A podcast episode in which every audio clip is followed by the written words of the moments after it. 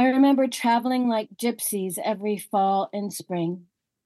Before the horses came. Sometimes my curiosity and need to explore seems to take me to terrible places. I burned the pages of a memoir I wrote once when I was hopeful. Little do my parents know the early education I am receiving out here.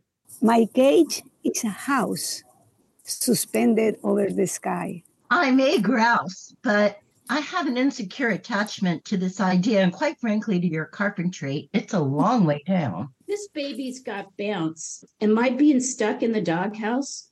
It is a doghouse, right? Well, it's only training me how to be a resilient and badass warrior. I've always wanted a window box to bury my hurts and watch them blossom into thornless roses. Five kids came after me. They just kept coming. She seemed to possess all the keys. I wept one tear. Nobody has time for me. Safe in midair, we floated there between love and the hard place we called home. Apartment playground. I told you I didn't want kids. Could be fun. Imprisoned. But what of that infant perched like a bird? Will she become afraid of heights or become a pilot at home in the heavens?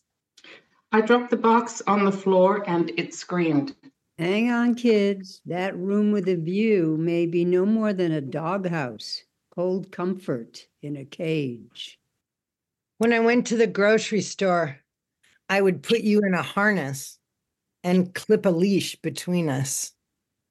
You might say we are gods, multiplying, life creating, life consuming, flesh eating gods. I'll never do that again is a hubristic, if naively optimistic brag. It swirled in the clouds and glided to the playground where squeals and screeches looped like an amusement park ride. It's hard to imagine what kind of sick person would do that. Yearning spreads far and wide, warm honey on toast.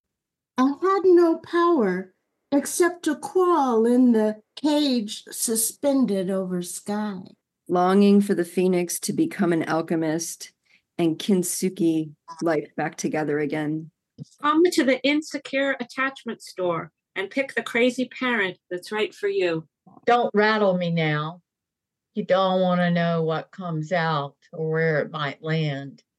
This is no baby bunting fluttering in an AC's exhaust. This is only cold comfort in this cage within a cage. Remember that first arrival into new territory? She needs fresh air, and here on higher ground, she's not exposed to viruses or colds from other kids.